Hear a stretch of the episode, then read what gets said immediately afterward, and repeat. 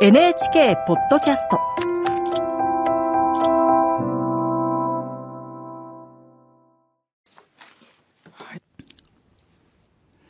こんばんは、作家の高橋源一郎です。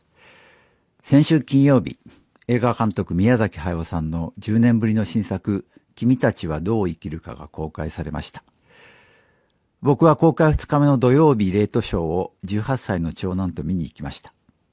帰りのタクシーで僕は長男に尋ねました。どうだった？すると長男はこう言いました。ものすごく良かった。僕の感想も同じでした。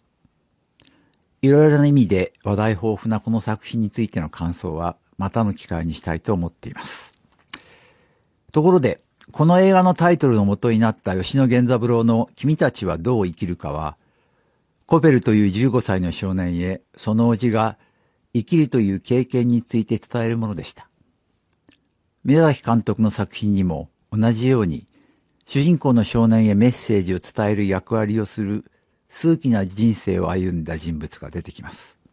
もしかしたら、その人物は宮崎監督その人だったのかもしれません。彼は主人公の少年に、私はこう生きたと伝えます。もちろん、それは君はどう生きるかという問いへつながっていくのですが。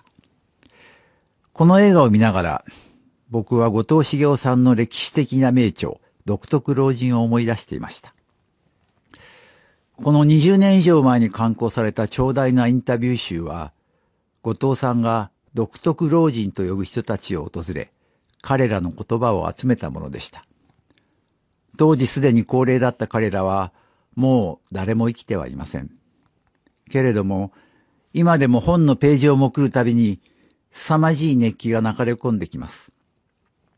最も高齢だった作家、芹沢幸次郎が1896年生まれ、最も若かった作家、沼正蔵が1926年生まれ、作曲家、福部明、俳人、永田光一、作家、山田風太郎、映画評論家の淀川長春、武道家大野和夫、漫画家水木しげる、哲学者久能治、詩人吉本龍明、哲学者鶴見俊介、等々。彼らはあの戦争の時代を生きた人たちでした。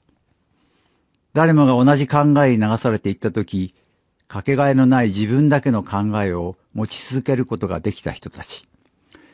そんな彼らを後藤さんは独特老人と呼びました。独断、独創、独学、そして一人楽しむという意味で独楽。独特とは一人で特別。高速で回転する独楽、駒。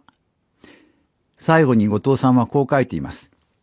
ここに登場した人は一流とかではなく破格である。アカデミックではなくアバンギャルド。権やグルになるのではなく自由で風況である。そして彼らのメッセージを一言でこう表現しています。一人で行け。特別であれ。